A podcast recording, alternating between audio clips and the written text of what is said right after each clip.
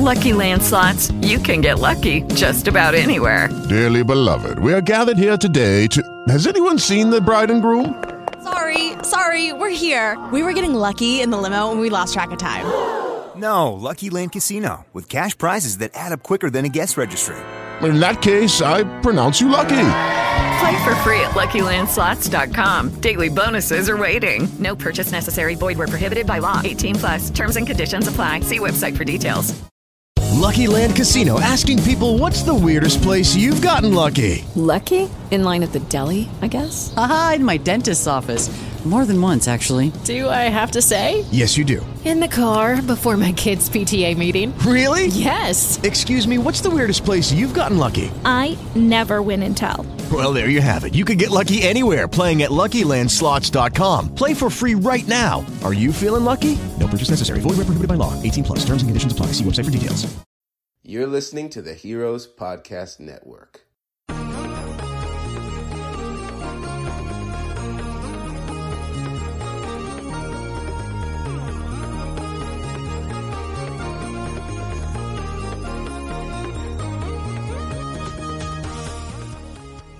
Hello, everyone, and welcome back to Red Shirts and Runabouts, the Star Trek podcast here on the Heroes Podcast Network.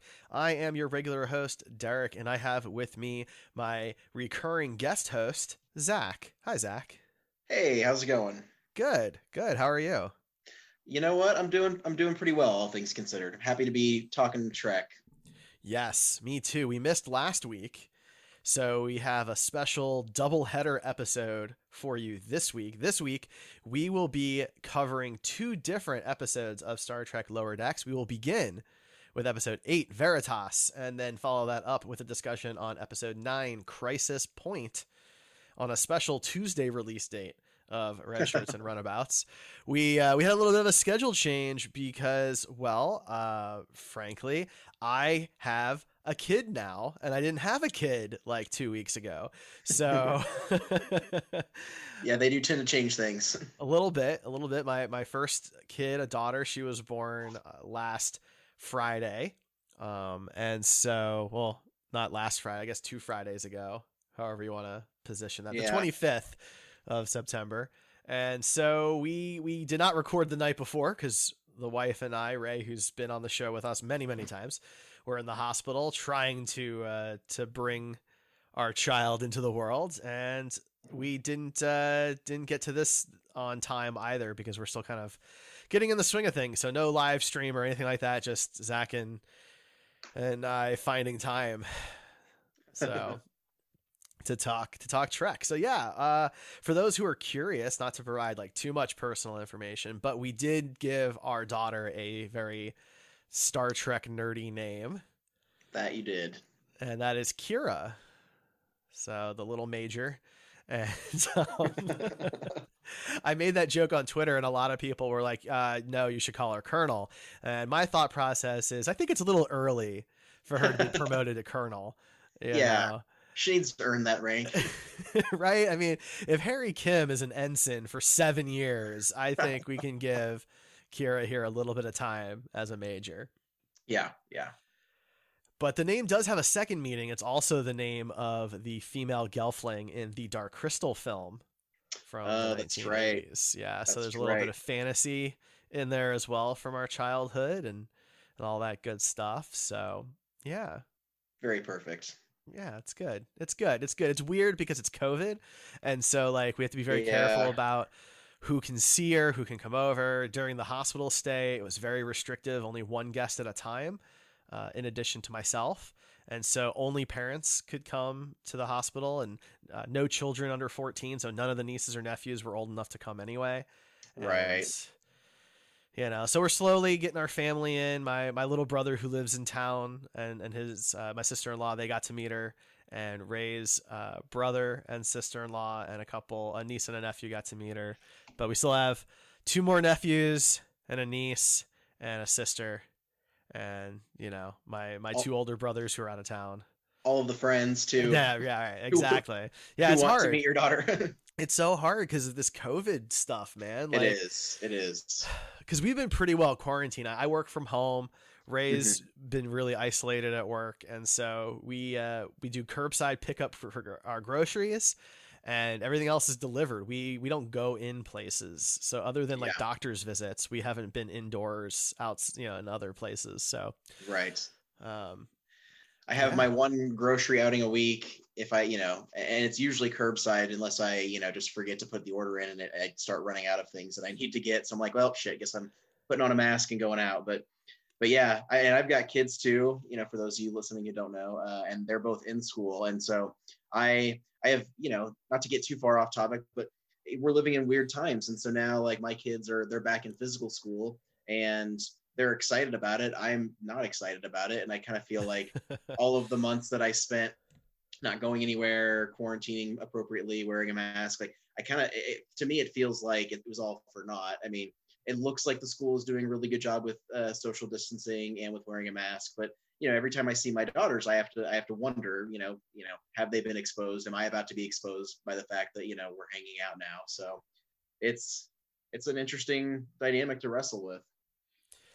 Yeah, I'm completely with you there for sure. Uh, we took things very seriously from the get go, mainly because you know uh, Ray Ray was pregnant, and we there was so little information on how that would be impacted. So we've taken it very very seriously, and we've got some older parents and stuff who are higher risk and, and things of that nature. So yeah, we'll we'll have to see what what happens here, but. Uh, that's that's a, that's enough of that. I guess we can move on yeah. to, to other things. There's no real Star Trek news for us to cover this week, but there was a trailer for something that I'm going to consider Star Trek adjacent. that I thought we could talk about. And it's actually out now. It came out on October 2nd, but the movie is called Save Yourselves! Exclamation point at the end. And it is a, I guess, a sci fi comedy that I'm just going to read the synopsis from IMDb here, and then we can talk about the trailer. But a young Brooklyn couple heads to an upstate cabin, cabin, excuse me, to unplug from their phones and reconnect with each other. Blissfully unaware of their surroundings, they are left to their own devices as the planet falls under attack. And so, moral of the story is, there's a trailer out for it now that you can watch, and it looks like the planet is invaded by giant tribbles. Yeah, that was. I had the exact same first thought when I saw the trailer. So, so. not not exactly the, the most terrifying apocalypse, but an apocalypse nonetheless. It's it's weird, right? Because this is something that like it's so out of left field because you, watch the trailer and it's okay this company this com- couple's trying to disconnect from the world you know take a step back from their phones and all of that and i totally understand that and then there's an alien invasion so your mind has a thought process of what that might look like right there's right. war of the worlds or signs or what have you and it's not nothing like that. It's just giant fuzzballs. Yep. yeah. So, Definitely not not what I was expecting.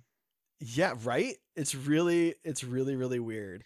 So is it a like limited release? Are they like trying to put this in theaters or is it streamable or purchasable somewhere? So it did hit theaters as limited as that may be because it only brought in well like 140 grand uh-huh. give or take. Now we don't have this weekend's numbers yet because it, it, it it like fully uh, because it came out on the second, so you know that could that could change obviously, but um, you know it. I think it's coming to some streaming services if I remember correctly.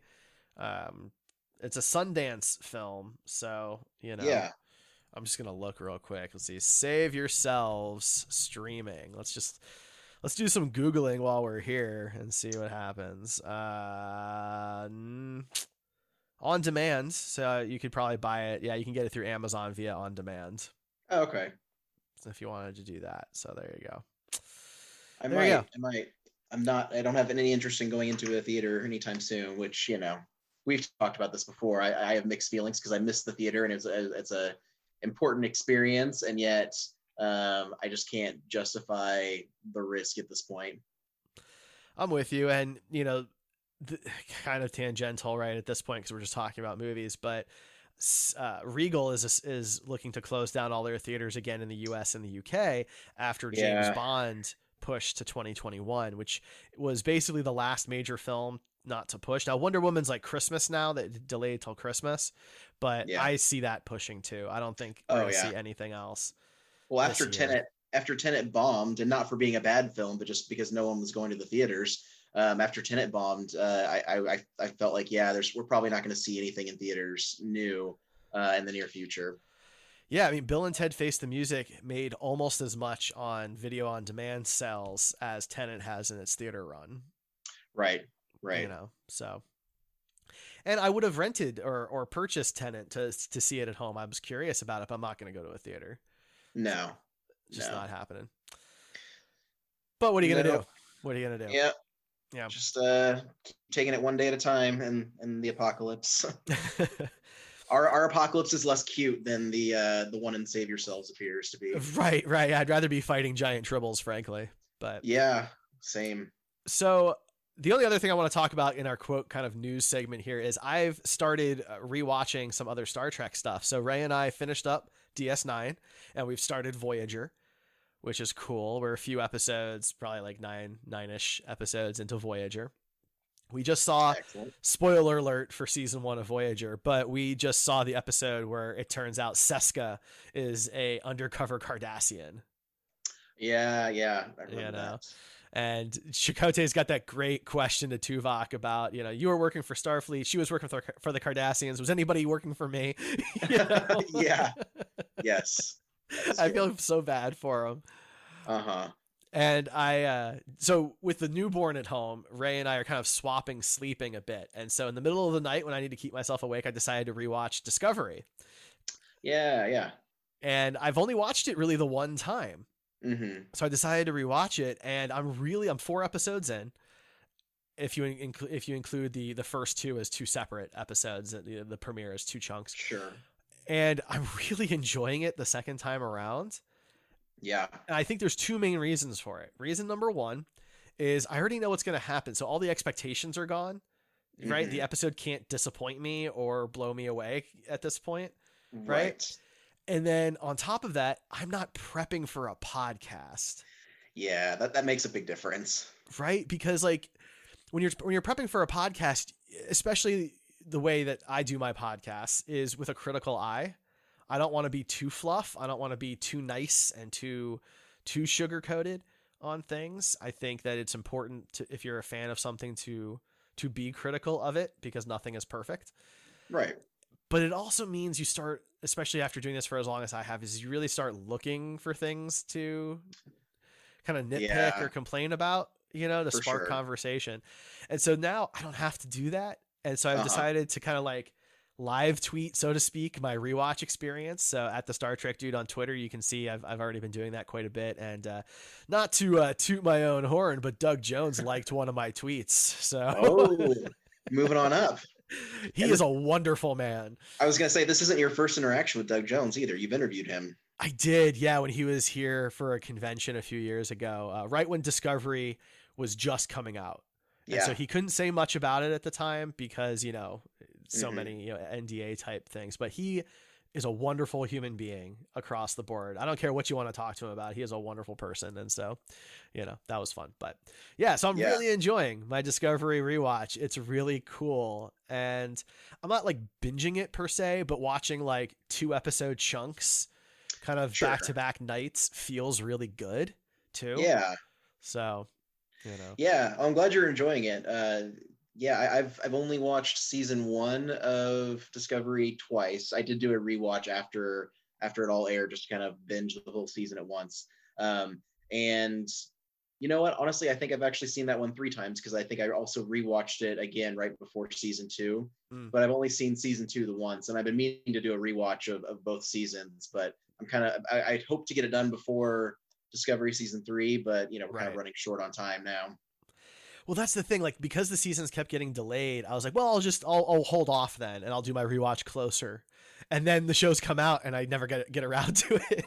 right, right. So, you know, and with with Ray, I'm trying to expose her to more Star Trek because she's seen Discovery with me. She's seen Picard yeah. and Lower Decks with me, but I had seen everything else obviously prior, and so we did our DS9 watch. Now we're doing Voyager, and so that takes up a, a, a good chunk of time when you've got 25 ish episode seasons. It does. You know? so. It really does. And I, I mean, I, I, try and balance my time between watching new shows and watching old shows. So like right now, I've got a lot on my docket for new shows. There's Lower Decks, which is only a half hour every week, so it's not that bad. But then you've got shows like The Boys, which is an hour every week, and I can't even remember what else. I, I was watching Raised by Wolves, and that's another almost hour every week. Well, at least The so, Boys is short, right? It's only like eight episodes a season. It is. It is. Yeah. So so that is a limited time, and, and it'll be wrapped up just enough time to to focus on Discovery every week. so, right. Yeah. Because we're we're almost we're what like two weeks away. Yeah. From Discovery. so then, right. And then like I'm rewatching old shows. So like I mean I did finish a DS9 rewatch not too terribly long ago, and I'm rewatching Chuck right now. Woo. Um, yeah, good, and it's aged well. It's good stuff. Um, re, you know that's another nerd adjacent topic, but uh, you know, and I, I want to rewatch Battlestar Galactica, which is also Trek adjacent, but you know, it just it's hard finding the time and balancing it between, you know, old shows, new shows, video games, you know, mm. movies. It's it's October, so I'm gonna be watching a bunch of scary movies. So oh sure, yeah, absolutely, yeah. We watched Beetlejuice. I'm gonna watch Ghostbusters later tonight. Yeah, maybe yeah. maybe Ghostbusters too if I have the time. Sure. You know, sure. I started watching the real Ghostbusters, the cartoon. Yeah, yeah. I remember and, it fondly. I don't know if I would like it now though. Well, because I had only remembered like still images from it. Like, so when I picture the Ecto, the Ecto uh-huh. One, I picture the cartoon version of the Ecto One. Sure. Right. And you know, I remember Slimer being a really big part of it, and the in, the mm-hmm. intro is great and all of that. Um, and so I, I, decided to for for for four dollars I could buy the first volume on Amazon. So I decided oh, to wow. check that out. Yeah, why the hell not? Yeah, yeah, it's pretty cheap. But yeah. anyway, I feel like we've gone off on a lot of tangents here. So, so let's, yeah. let's steer things back to the Star Trek universe. We're going to take a short break, and when we come back, we will be talking Star Trek Lower Decks Episode Eight, Veritas. Lucky Land slots, you can get lucky just about anywhere. Dearly beloved, we are gathered here today to. Has anyone seen the bride and groom? Sorry, sorry, we're here. We were getting lucky in the limo and we lost track of time. No, Lucky Land Casino, with cash prizes that add up quicker than a guest registry. In that case, I pronounce you lucky. Play for free at LuckyLandSlots.com. Daily bonuses are waiting. No purchase necessary. Void where prohibited by law. 18 plus. Terms and conditions apply. See website for details. All right, we are back talking Veritas, episode 8 of Star Trek Lower Decks. So we're a little behind on the curve for this one, so that's why we're doing our double header here. So, Veritas, this episode is really weird and has a lot of str- strange aspects to it. It that, does. That we can kind of get out of the way. Um, so clearly, well, and spoiler alerts for episode eight of lower decks here but clearly we're supposed to believe that you know this is a trial right it looks exactly like the klingon courtroom from undiscovered country yeah complete with like the klingon-esque judge who's got the weird sphere gavel, you know, that uh-huh. sparks. Uh, it looks exactly like that. They're clearly not Klingons, but that's what this is supposed to be, right? Right. And the the bridge crew is all like stuck in a tractor beam, like you know, it doesn't seem like it. It definitely seems like a courtroom situation. Mm-hmm, mm-hmm. It's really weird, and part of me was skeptical of that at first because I'm like, well, this looks so much like the Klingon courtroom that like something felt off about it. Right. You know, and I, never would have guessed what the actual twist is or anything like that. So I'm not, yeah, I'm not, I'm no genius here, but it just was weird to me the whole time. I'm like, this looks exactly like the Klingons, but they're not Klingons. So they're trying really hard to make it look like it's something that it's not. Yeah, absolutely.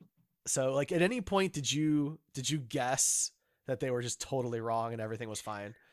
I didn't, and I realized. So I'm really good. Annoyingly, I annoy people with this. I mean, I I can predict the end of things fairly often, and but it has to be an hour long episode or like a movie or something because I have more time to like sit with it. But like with these half hour shows, it happens so fast. I had no clue where it was going to go, and I was just on on for the ride, so I didn't know what was going to happen. Gotcha, gotcha. Yeah, I'm with you. I, I really didn't either. It was really a fun story, and I liked. I, I think this episode really personifies what lower decks means. Yes. Right, yeah, because we've got our main four: Mariner, Boimler, Tendi, and Rutherford, and they each get to tell their story about what was going on during what is clearly a very important mission. right. Right. We're dealing with Romulans and Vulcans and cl- cloaking devices, covert operations, and our four, you know, lovely lower deckers have no freaking clue what's going on around them. Not a bit. Yeah. Least of all, um, uh, shoot, uh, the guy with the implants, Rutherford. Um, Rutherford, least of all Rutherford, because he's going through an update, and that his is one of my favorites because it just it jumped around so much. Oh man. I was gonna ask you if you had a favorite because I think Rutherford's is my favorite as well. Yeah, they were all good. None of them were bad, but yeah, Rutherford's was was probably my favorite. Yeah, so the the premise for his is so he's got the the robotic implant, right? Uh, the Vulcan implant, and apparently he can take updates to get new information. You know, so like tactical training or Klingon fonts, which is one that happens later in the episode, um, which was was great. And just like any computer system, he has to reboot once the update is complete. And just as, like, as a techie, I found it really fun because like it doesn't give him an option to restart later. It just reboots in the middle of whatever is happening, and he Right. keeps waking up after the events of this. So it's almost like he's in like a sleeper agent mode. Mm-hmm. You know, black, blacks out and comes to, and they tell him what he did. Like you know, fighting fighting all of the the Vulcans. Which, as a side note, I, I was interested if you caught this or if you had thoughts on this. There is that moment where like he comes to, and there's all the Vulcans on the floor, and um, uh, bridge crew, the Bajoran bridge crew guy. I am my, my brain is uh, Shock Shax. Yeah, Shax. Yep. yeah. So Shax um, makes the comment about Spock and Spock over there, and I'm like, ooh, is that is that racist? Like, there's just two two Vulcans, and you're just referring to them as Spock because that's the most famous Vulcan, maybe the only one you've ever met. I mean, I mean, I think I think it's supposed to be a little bit racist. Yeah. that's I mean- that's what I thought. It was Star- surprising for Starfleet. Oh, but it's not though. Star Trek's been like that forever. I mean, look at like O'Brien for example. That's true. The damn Cardis, yeah. right? You know, or you know, the way the original series handled, you know, Klingons, the way Scotty would talk about Klingons and, and stuff like that. You yeah, know, that's a good point.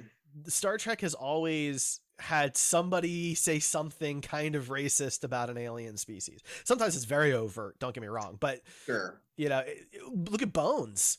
I mean, the way Bones interacts with Spock on almost an episodic basis is very racist. That is true. That is true. And I mean, they work to overcome issues like racism, but I guess I don't know. You're uh, you're right. It always is there, kind of on the fringes still. Yeah, exactly. And it's never like framed as a positive way to to think and communicate, No, it's not glorified. you know, but it's definitely there. So, sticking with the Vulcans though, the Vulcan ship was really cool to see because that's a design that you don't get to see much, but you do get to see very early on in Star Trek because that's the ship design that Spock shows up in in the motion picture. Yeah, yeah. So that was really cool to see. I, I mean, it's not the only time we've seen that ship design, but it is a, a rare sight. So that was pretty cool. That was cool. We also get to see the Romulan bird of prey uh, from the uh, 23rd century from the original series, which personally is one of my favorite star uh, starship designs in Star Trek. Really, I do like It that one a lot. I hadn't. I don't know if I'd ranked them though. That's that's a good point though. I like that one. It, I mean, it, I've never like sat down and really did like a ranked order or anything, but this one and the D7 battle cruiser that the Klingons have during the same time period are just two very iconic styles that I think still hold up really well Yeah, for a spaceship, you know? Obviously if they were done, you know, with modern technology and not like plastic on strings, but you know, you know what I mean? Right, the right. designs really hold up. they do. They do. So we have Tendi's mission, which she accidentally becomes part of a covert operation as the cleaner, which is a kind of a a funny mob mafia kind of joke in there because she's literally cleaning. She's like actually lint rolling the seats in the conference room. Uh huh. Yeah. And she gets to be part of like this covert group and she's redacting information, which I thought was hilarious the way they handled the redactions in this. Like redacting the eyes while she's telling the story. and then my favorite part of, of her whole story was she gets to the end and the this alien species i can't remember what they were called but uh, they basically say there's no way you could have done this. And she kind of winks exactly. And you know she gets she uh she's just supposed to transport them away but ends up in this like this full martial arts battle and just kicking romulan ass which Yeah. is just great. Because like tendi is this very cute sweet you know, innocent little character right? But she's actually also a total badass and this is an opportunity for them to show that Yeah, I agree. That was, it was a lot of fun. so then we have boimler and mariner stories which don't really for me hold up like quite as exciting as rutherford or Yeah. tendi's stories No, they were less memorable. was there anything that stood out from either of those that you want to touch on Um, I'm looking over my notes now. I took. Uh, I I did like the the reappearance of the salt vampire, and I, I liked uh, in Mariner's story where she's trying to warn um, uh, uh, ransom about the salt vampire. He's like, Mhm. no, no, no big deal, and you know. So and and, her whole her whole story there, there was the point that um, uh, the the bridge crew is not infallible and the you know the the lower decks crew often clean up their messes which of course struck a nerve with this alien species that is you know awkwardly trying to praise this crew for their good work. Mm-hmm, mm-hmm. um, and, and honestly and this isn't even part of boimler's story but one of my favorite moments of the episode was when boimler uh, gives this impassioned defense of the bridge crew and their humanity after getting some pushback. Yeah, yeah. That So was liked that nice. yeah. It was it was a powerful speech that's for sure. and you know so th- there is some funny stuff and so you have the, you have the whole q aspect. Right. Right? For which which was interesting. So you know they've they've talked about how we were going to see some veteran characters show up in lower decks and we're on episode 8 here of of 9 of 10 for for the first season and we didn't have anybody until now so John de Lancie comes back to voice Q, and of course, John de Lancie does lots of voice work, whether it's for My Little. Pony, where he voices Discord, or you know documentaries like on the History Channel and things of that nature. Mhm. Uh, he narrated a video game I played forever ago that I don't remember what it was called, but it was basically Portal, but not Portal. It was like a first-person puzzle game, Hmm. and he was in your head the whole time, like helping you, but also maybe not. You know, it was very Q-like. maybe he's just in your head. You know what? That could be. That could be. so yeah, he, so he was the first one to show up. It was kind of fun, kind of silly. I thought like maybe they could have done more with that role. It just seemed a little like because it's animated, they went as ridiculous as possible. yes, yes, they did. right but but at the same time having him do the same trial stuff that he put the enterprise on in the very beginning of encounter at farpoint hmm right and so like i don't know i felt like they wanted to just do some crazy stuff that they couldn't do in live action but also keep it grounded with tng at the same time Yeah, and they nailed it. I mean, and speaking of TNG and the rest of the original series, I mean, this like the, the, the rest of the show was just full of, of references. I mean, Boimler's impassioned speech at the end was, you know, she's going off and she's like, "This is a sham of a trial, drumhead." There's just so many like little moments like that. Even um, in, back in Mariner's story, one of my favorite moments was um, with uh, Lieutenant Commander Billups, and he's like passing out and um, you know sick and, and he- or what I don't know if it was I don't remember what was happening at the moment, but he was he was not doing well. He was sick. He was he had oxygen poisoning or whatever it was, and uh, he's delirious. And he says, "Tasha, no garbage bag behind you," which is of course a reference to uh, Tasha's death yes in season one of Next Gen. hmm hmm Oh, and I mean, uh, my favorite reference, maybe in this whole episode, was very early on, where, um, and, it, and this is one that like I've watched it twice now, and it doesn't stick in my memory as well because it jumps around so much. So it's like I remember this thing that happened, but I don't remember the context because it just it jumps around so much. But there was a quote early on where they were, um, someone was complaining about uh, how Earth is boring and there's nothing to do at Earth other than drink wine and eat at soul food restaurants, which is of course a reference to Picard's winery and uh, Sisko's father's uh, soul food restaurant. yep So Absolutely. I liked so T'Ana, Dr. T'Ana uh, has a moment where they're really referencing that uh, the TNG episode "Remember Me," which is a Crusher episode. yes, yes. I love. I love that episode. And so T'Ana's like, nobody, nobody remembers me, Captain. Like nobody knows who I am. And it turns out that T'Ana just went on the wrong ship. and Yeah. everyone basically has a doppelganger. Yeah, that was good. uh, if you've never seen the the Remember Me episode of TNG, it is a very very good Crusher episode, and I highly recommend it to people. Um, there's also, I guess we, we you know jumping around unfortunately, but back going Like back to Ru-. Rutherford's right, going back to Rutherford's thing, he does. If we're talking about references, there is the fan dance, Yes, that's right. That's right. which is absolutely hilarious to me because the the fan dance from the Final Frontier film really like stands out as a weird thing in Star Trek that you've never really seen before or again. Yeah, until rightfully so. now. Yeah, Now, until now now. you get it. Yeah. If it was ever going to come back again, this was the occasion for it. hmm hmm So that's kind of cool. There's uh, you know, references to Remans, which we don't really get to see much of outside of Nemesis. We, Mhm. you know, so we got to see Romulans, we got to see Vulcans. We, you know, there's a lot of stuff going on in this episode, obviously. So they had a ton of ground to cover. And there's a lot of little Easter eggs and references throughout this whole episode. There's some cool voice stuff in here. So Kenneth Mitchell, who played Cole on Star Trek Discovery, actually voices a couple of characters in this episode, neither of which are Cole. So that's kind of neat. So they, they, they bring that. That's cool. yeah, so like you know you and and th- we also have Kurtwood Smith who has played several characters in Star Trek over the years. Uh, he's the president of the Federation in uh, in in Yes. Undiscovered Country, which again another Undiscovered Country kind of reference. He's uh, oh what's his name um, from Year of Hell. Uh, A- Annorax from Year of Hell from Voyager. He's played a couple other characters, and so that's pretty cool to ha- to have that voice actor back. So while Q is the first like recurring character to actually return, we have had other actors who've been in Star Trek voice new characters. Yeah, and that's that's really cool. And you know, Star Trek as a franchise is no stranger to recurring guest stars. There's a lot of people who you know have various roles. Um, the guy who played, uh, and I'm drawing such a blank today.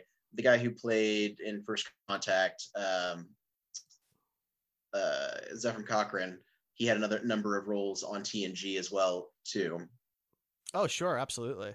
So it's you know, Yeah. it, it, the Star Trek is a franchise. You know, if it, if they like you as an actor, like they kind of they want you back because you know how it works, and you know maybe they they're fun to hang out with offset. Who knows? But I do I like that.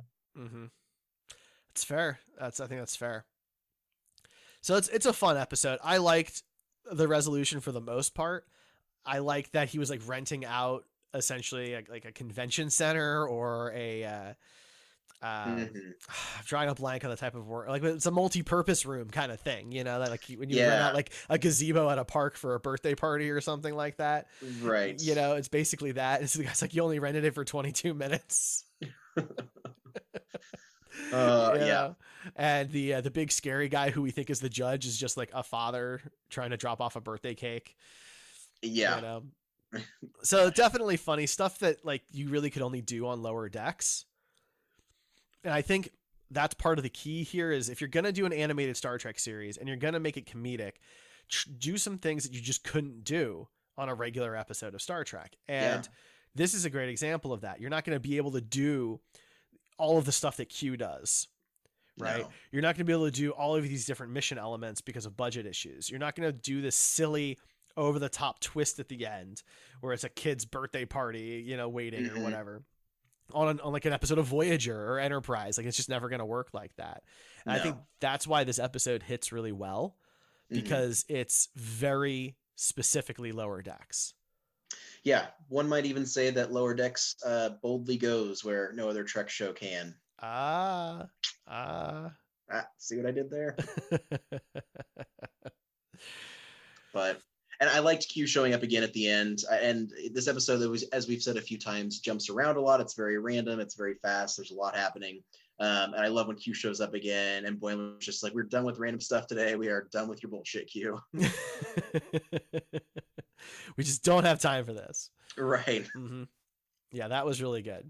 Definitely. And it's it, it's funny to see these characters not taking Q seriously because if you're watching Next Generation, you know Q shows up. It's going to be a wild episode. It's going to be fun, but this is a threat that needs to be dealt with, and it's you, you know usually Picard having to deal with this annoyance. But you know he shows up I mean, he shows up on Deep Space Nine, and Sisko just lays him out flat.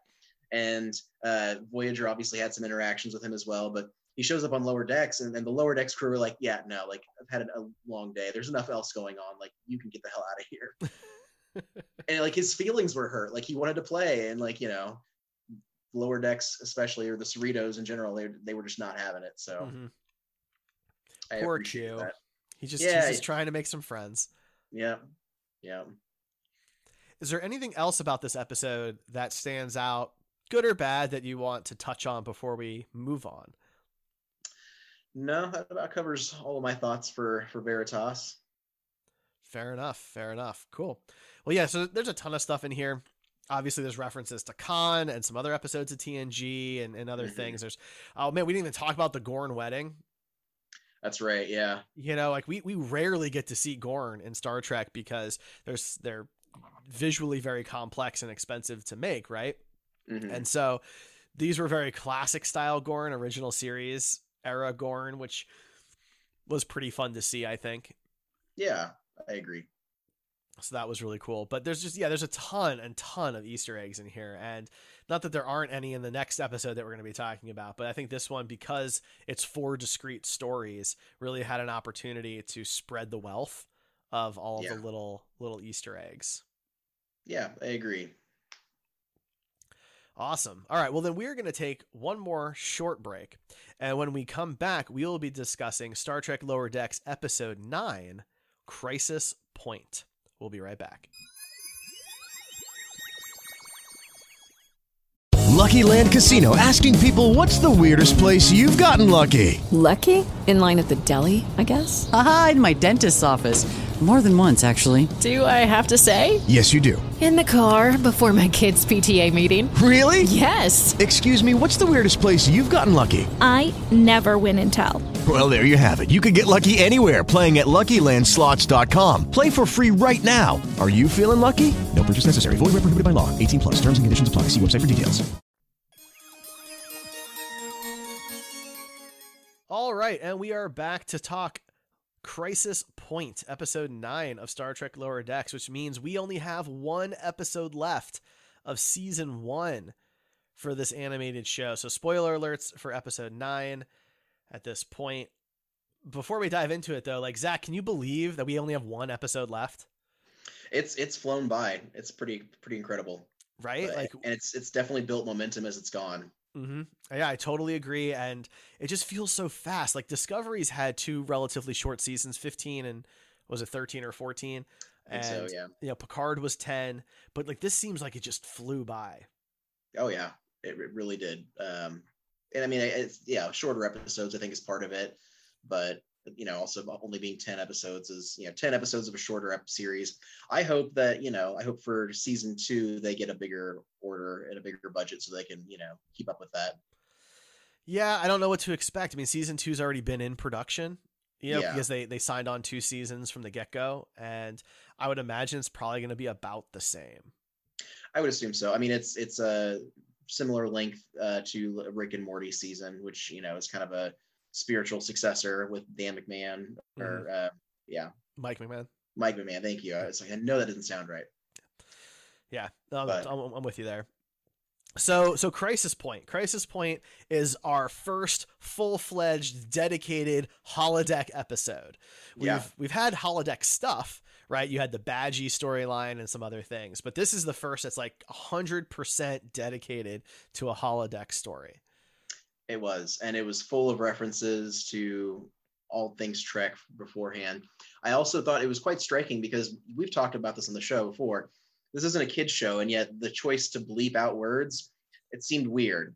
Now, in the episode that we just discussed previously, Veritas, um, they they went overboard on the bleeps to the point where it was funny. Like they were bleeping out so many things that Ransom was saying. Um, at, at certain moments, you're like, okay, like they're obviously describing some sort of like at, at, the one scene in particular I'm thinking about. They're obviously describing um, the parasite that attacks your genitals, and you know, you know, terrible way to die and all that. And it was funny. It was over the top, but uh, Crisis Point was a also a turning point for the show in that they didn't bleep all of the swear words.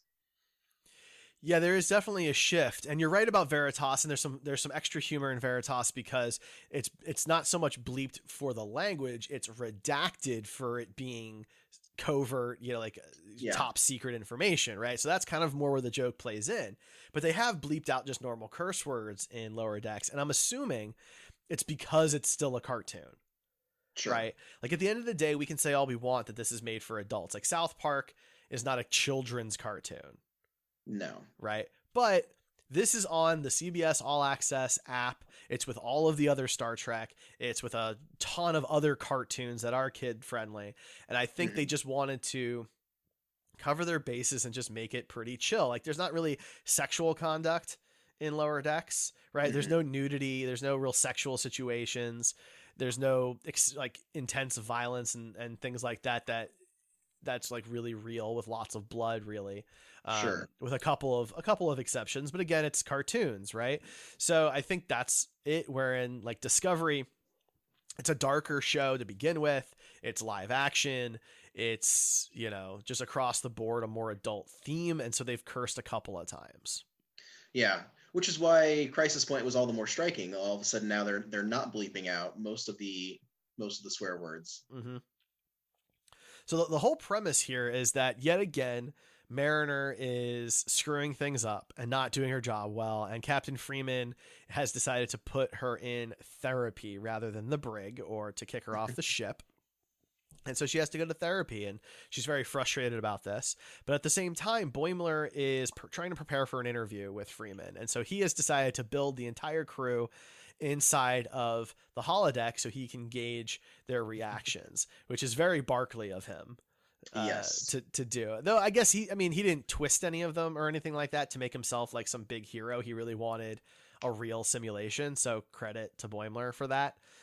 And Mariner can't leave well enough alone and decides to hack the whole, well, not hack, but ch- decides to manipulate the entire system and create a movie that she can star in. Yeah, yeah. I, I gotta say, this episode was a lot of fun. Oh yeah. Yeah, yeah. This is just a ride straight through from beginning to end. Mhm. And there's a million references in here. There's no way we can cover all of them. There's some that Oh, are more obvious than others. You Mhm. know, uh, you've got well, the the most obvious one is the lens flare. Yes, it, it- it's obvious, but it's also a little subtle. Like, Is um, it? I mean, no, it's not subtle in the fact that it's it's. I mean, they definitely went overboard. It's it's subtle in the fact that like they don't actually discuss it. They're just they're shoving it in your face. Um, the whole um, and it looks like it was made on a, a on an old film. Like it's, Yes. they, they added some graininess, which was a nice touch. Mhm. Um, the um, the way the they had to dodge the credits at the beginning because Boimler kept getting hit in the head as the words the, the names flew by. That was funny. That was fun. Uh, Yeah. Yeah, the, the lens flare was great, you know, because that's been something that a lot of people made fun of the Kelvin films for. hmm you know and they this, this episode is designed specifically to poke fun at star trek tropes Yes. right and the best one for me in this the number one joke in I this think I know what you're episode. i'm curious i'm curious if, if you'll guess or not. It is the introduction to the Cerritos Yep, that's what I was gonna say. because was- they're in oh man, they're in the little shuttle and they're they're showing the Cerritos from all these different angles and shots and pans and they've got the music playing and it's all like almost exactly like the films. motion picture. Yeah. Yeah, well, not just the motion picture, but also Well, sure. you know in uh, the end of uh, the, the voyage home, right? That's a good And- point, and, yeah. uh, you know, and where they're introduced to the Enterprise A for the first time, and even Mhm. the music was almost that music, but Right. it was like lower dexified. Sure. I, I think primarily of the motion picture simply because that's one of the longest scenes in, in in the movie, or it feels very long when you're watching it, and it just it's gratuitous. And now, you know, if you're not familiar, you know, for you guys listening, the you know behind the scenes reason is that you had the original series and they didn't have a great budget, and and what they could show of ships and the models was not great. So they get greenlit for this movie, and they go all out. Like the this scene and, and the motion picture is just straight up gratuitous. I felt like they take more than a couple laps around the ship just to to you know gawk at her. And you've got Scotty, you know, looking like he's getting a little emotional and talking about how beautiful she is, and like, and then like they really hammed it up with you know them going around the ship multiple times and you know in, in lower decks. I, I I don't know. I was cracking up the whole time. It's yeah, it's just really really solid across the board because that that, that scene is so iconic and it's been made fun of before. Mm-hmm. You know, uh, Spaceballs even makes fun of it to an extent. That's true. You know, and so like that's not new, but the way they did this in an animated feature where like there's no they're not showing off their amazing high quality models or anything like that right no and no. it's just it was just great you know and you've got everybody is just you know in, in awe of the ship and uh you know billups is like crying yep. know, you know as the as the engineer and everything it it just hit really really well it did do you have oh. a favorite like reference Easter egg joke type thing from this? Oh man, I wrote down a few. Um, if I had to pick a favorite, um, I don't know. I, th- I felt like the whole movie, on top of reminding me a bit of the holodeck movie episodes of uh, from uh, Voyager, specifically um, the black and white one, Captain Proton. Yeah, Captain Proton. Um, not only not only that, but I was getting a lot of like Wrath of Khan, Khan and Nemesis vibes. And one of my favorite moments is when the copy of Mariner comes in and beams out Captain. Um, Freeman. I'm really bad with namesake. Freeman, thank you. Uh, blinks, uh, but uh, you know, beams out Captain Freeman and then confronts, uh, you know, the real and kind of quote evil uh, uh, Mariner and and it, that that felt very much like Nemesis, you know, data saving Picard, and um, yeah, the whole confrontation was fun. So many references. That was a lot of fun. Um, the random sighting of Da Vinci or sightings plural, like, gosh, like so much stuff. What what about you? Do you have a favorite reference? Well, the, the, my, my my favorite's definitely the the the ship intro, but the Da Vinci mm-hmm. piece is really great because if you don't know Voyager well, it's kind of meaningless. Mm-hmm. And it's just random. You're like, what the hell is Da Vinci doing here? But then when you've seen Voyager, you're like, oh, it's so funny. Mm-hmm. Yeah. and I mean, and if, if you're listening and you don't you don't really know Voyager well, you must be like, what the hell is he talking about? That makes no sense because it does seem weird that that would be a thing in Voyager. Right. But it is. It is. It is. So that's uh, really great. I think there's just there's a lot in here that's really solid, and I and it's it's like a homage to Star Trek, right? You've got, you know, she's she's quoting the Tempest, which is like such an uh, undiscovered country kind of thing to do, right? Where mm-hmm. it's all, you know, it's all Shakespeare and you know, very um just over the top overly dramatic, kind of cheesy at times. But then because it's animated and they don't have to worry about budget, there's some really great set pieces in here. When the Cerritos crashes and the fight scenes take place on the ship on its like side and they're like walking on the glass view screen as it's cracking and everything and they're climbing yeah. on the chairs and the consoles, like it's just really cool to see and something that would be so difficult and expensive for them to do in any of the live action shows. Mm-hmm. Oh yeah, it would have that bankrupt their budget. Right. And so Alone. I love that. I think that whole sequence is super cool. And watching Mariner fight herself, you know, it's it's maybe it's a little heavy-handed, but Star Trek metaphors tend to be a little heavy-handed, right? Sure. It's like she doesn't want therapy, but here she is literally fighting herself. Right. She's having a, a fun therapy adventure basically. And it's cool. It's nice. It it lets her see who she is from the outside. Mm-hmm right? And maybe she doesn't want to admit to herself that she really cares. Yeah. You know, she just wants to be the the hard ass, but she's not. That's not who she really is at, at her core. Right. And and she had this opportunity to play out this villainous fantasy uh to show her that she, you know, that, that's not who she is and and to kind of realign her with her core values. Uh, mm-hmm. It was a good character moment for her. Um, I, I, anticipate or I, I, hope we see growth moving forward as the show develops. We've talked about it before. I would love to see her eventually end up in command. Yeah, yeah. Well, and now we've got a whole wrench in the situation because at the tail end of the episode, Boimler finds out that Mariner is Freeman's daughter and that this has all been kept right. secret. Which I didn't even know that it was a secret, to be honest. I knew that it wasn't being broadcast, but it never occurred to me that like nobody knew. Yeah, so that took me aback. I was like, ah, it, it, that that would have landed a little bit more, you know, had I known this was a secret. Well, it was just it, it, caught me off guard a bit, and now we have to deal with that situation, right? And so, you know, if you saw the mm-hmm. preview for episode ten, you you know that Boimler confronts Mariner about it to let her know that he he knows, and I'm sure that that will make things very complicated.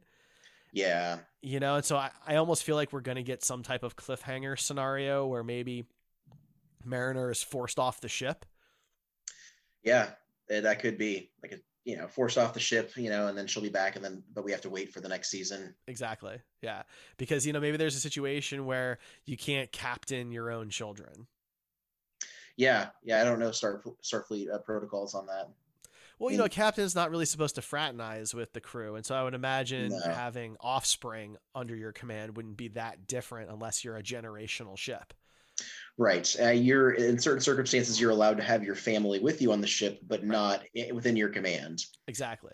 And it's and like, it's an obvious conflict of interest because you know if you have to command someone to their death and you don't want to do that because it's your family and someone else gets the can, like that's you know, and, and Star Trek has, has addressed that before too. And it's it's not something that comes up a ton because really the only parent child relationship we know otherwise is Crusher and Wesley. Mm-hmm.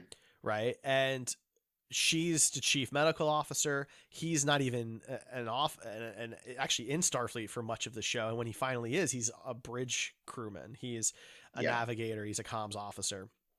And so they're not directly under the same chain of command. Right. Right. You know, so I think that that's how they sidestep it. That makes sense. Yeah. Dif- different departments. You can, you can work with family at a new, new job, but maybe not in the same department. Exactly. Right. Yeah.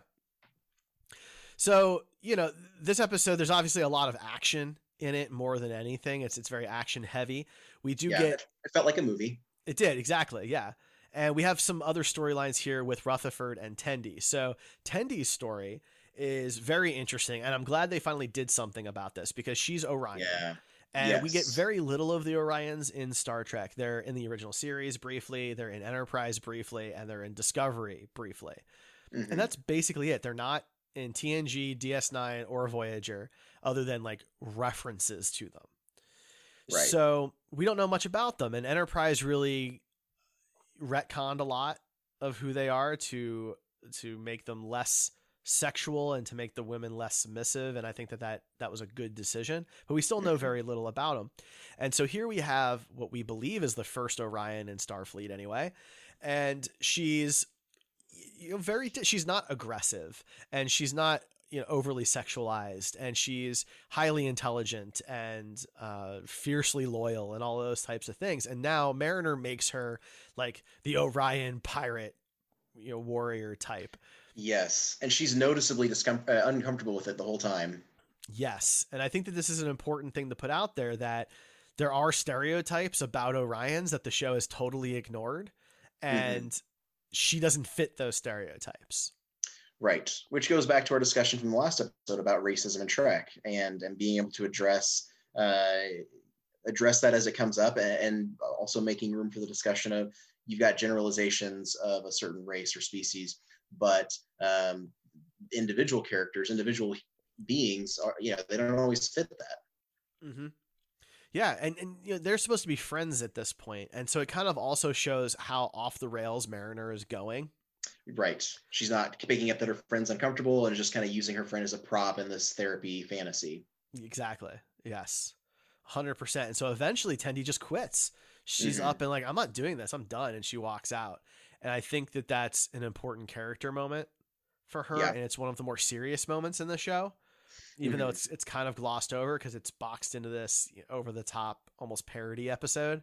Sure. But it's a very real character moment for her to stand up for herself, to stand up for who she is and why, you know, not all Orions are the same. Yeah. Absolutely. That was it was a nice touch. Mm-hmm. Well, then you have Rutherford. Rutherford's story is also a little different. He ends up basically in engineering with his boss, well, a holodeck version of his boss, and basically plays himself, even mm-hmm. though he's mm-hmm. supposed to be a space pirate, which is pretty cute. Kind of showing that like that's just who he is. He is a friendly, likable guy who's very good at his job, and that's really all he wants to do. Yeah. Yeah, and it was cute. Um, it was funny, like, oh, I can finally tell my boss what I think of him, and I, my brain's going a completely different direction because if I were in that situation, I would have less admiration and less kind words to share with my superior. But he, uh, yeah, he just wanted to admire this guy, and like, Tendi aside, the three main characters all kind of got to live out this like authority figure fantasy. With Boimler, it's a bit more um, research, you know, right. how to be impressive. But they, they all got to, you know, interact with their superior officers in a way that was therapeutic for them. Mm-hmm. Yeah, and Boimler's story is kind of the same it's been the entire time, right? He right. is a bit of a of an ass kisser. Mm-hmm. You know, and he wants to make his way up to the top and he doesn't mind schmoozing to do that and that's exactly what's happening here is he's trying to discover what the right answers are to very subjective things where right. there isn't necessarily a right answer there are there are wrong answers but there's not necessarily one right answer and so much of it is contextual like you know you could say one, the same thing to one person at two different times and you're going to get a completely different reaction mm-hmm. so and I, I, don't as advanced as this holodeck program is i doubt it um, uh, factors that in. I would imagine not. You know, again, it's only based off of personal logs and what that what they've said in those personal logs, and you know, it, it does highlight a bit of a privacy issue that Star Trek has kind of walked over for holodeck yeah. stuff, yeah. right? Because think about the holodecks for a minute and what that means. You can create any person on the holodeck mm-hmm. as long mm-hmm. as you've got some reference photos and then you can change their personality into anything you want it to be. Right? right. So in this case, Boimler's trying to be on the up and up, and he's feeding you know real personal information, which he probably shouldn't even have access to. Yeah, it but, seems like a lot of captain's logs are public record for whatever reason, but I, I, that that's weird to me. Well, there's captains, there's the official logs, and then there's personal logs, and okay. the personal logs are supposed to be private. The yeah. the official logs are not private. Okay, I guess that makes more sense. You know, so like when you open up an episode and you hear, you know, captain's log, unless there's something where they say confidential, mm-hmm. it's a it's just a public log for anybody in Starfleet who has access to said sure. logs. Sure. Um, but Boimler's using private personal logs. I don't even know how he got access to them, and that's a little sketchy. Nobody really yeah. calls him out on it. No, yeah, that it was weird you know but this also just just highlights that problem of you can create a person and you can change their personality. So if there's a person that you want to have a romantic situation with and they're not interested in you in the real world you can yeah. tinker with a holo version of them. And i got Geordi in trouble. It did get Geordi in trouble. It absolutely did. And he wasn't even necessarily doing it intentionally. He kind of, he kind of fell down a rabbit hole but people have yeah. done these things intentionally. Look at what barclay does Yes. Oh gosh.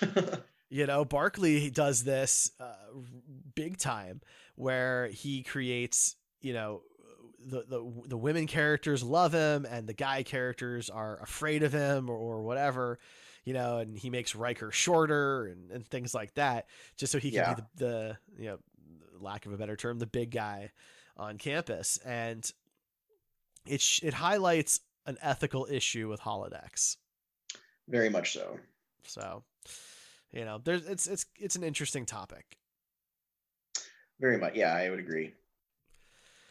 So, so there's all that stuff. So there's lots of that going on, and again, it's just a very action-heavy episode. Where at the end of the day, it's about Mariner. She comes to the the the resolution that she does care. She cares about her mom. She cares about her crewmates and the ship, and she will do whatever it takes to protect those people. And that's a big breakthrough for her. But then, of course, we can't just have a character have a breakthrough because this is a comedy. So then her mother, Captain Freeman, thinks that something's up and she's mm-hmm. planning mm-hmm. something and she needs to know what her daughter is planning. And so, mm-hmm.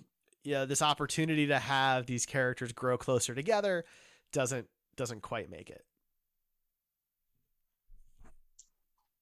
Yeah, yeah, and then you know, there's a lack of trust there that you know has been exploited for the story up to this point, and and will probably continue to be a running thing. I am interested to see how they resolve and or you know uh, resolve this season and set up the next season the mm-hmm. next week. Yep. But I also like in the program it's or in the, you know in the episode itself like the credits Um, you've got the the characters signing their names, which is very, of course, reminiscent of uh, Undiscovered Country. Yes, I thought that was wonderful. So many nice nods. Yeah, like this basically was just a parody of Star Trek films. Mm-hmm. At the end yeah. of the day, and that was really nice. It was like a 25 minute long galaxy quest. you know, in a lot of ways, I think you're right. In a lot of ways. Uh, there's some other references in here that are really small. For example, Mariner mentions a character named Zhaan, who was supposed to be the replacement for Spock in the never picked up Star Trek Phase 2 series. Yeah, I had to Google that because I, I, paused. I was like, uh, what is she talking about? Yeah, I uh, it's a very small reference. It's only one that I'm aware of because I've I've looked into what Phase 2 was supposed to be quite a bit because they ended up repurposing a lot of Phase 2 scripts for the early TNG they did first yes. two seasons because of the writer's strike.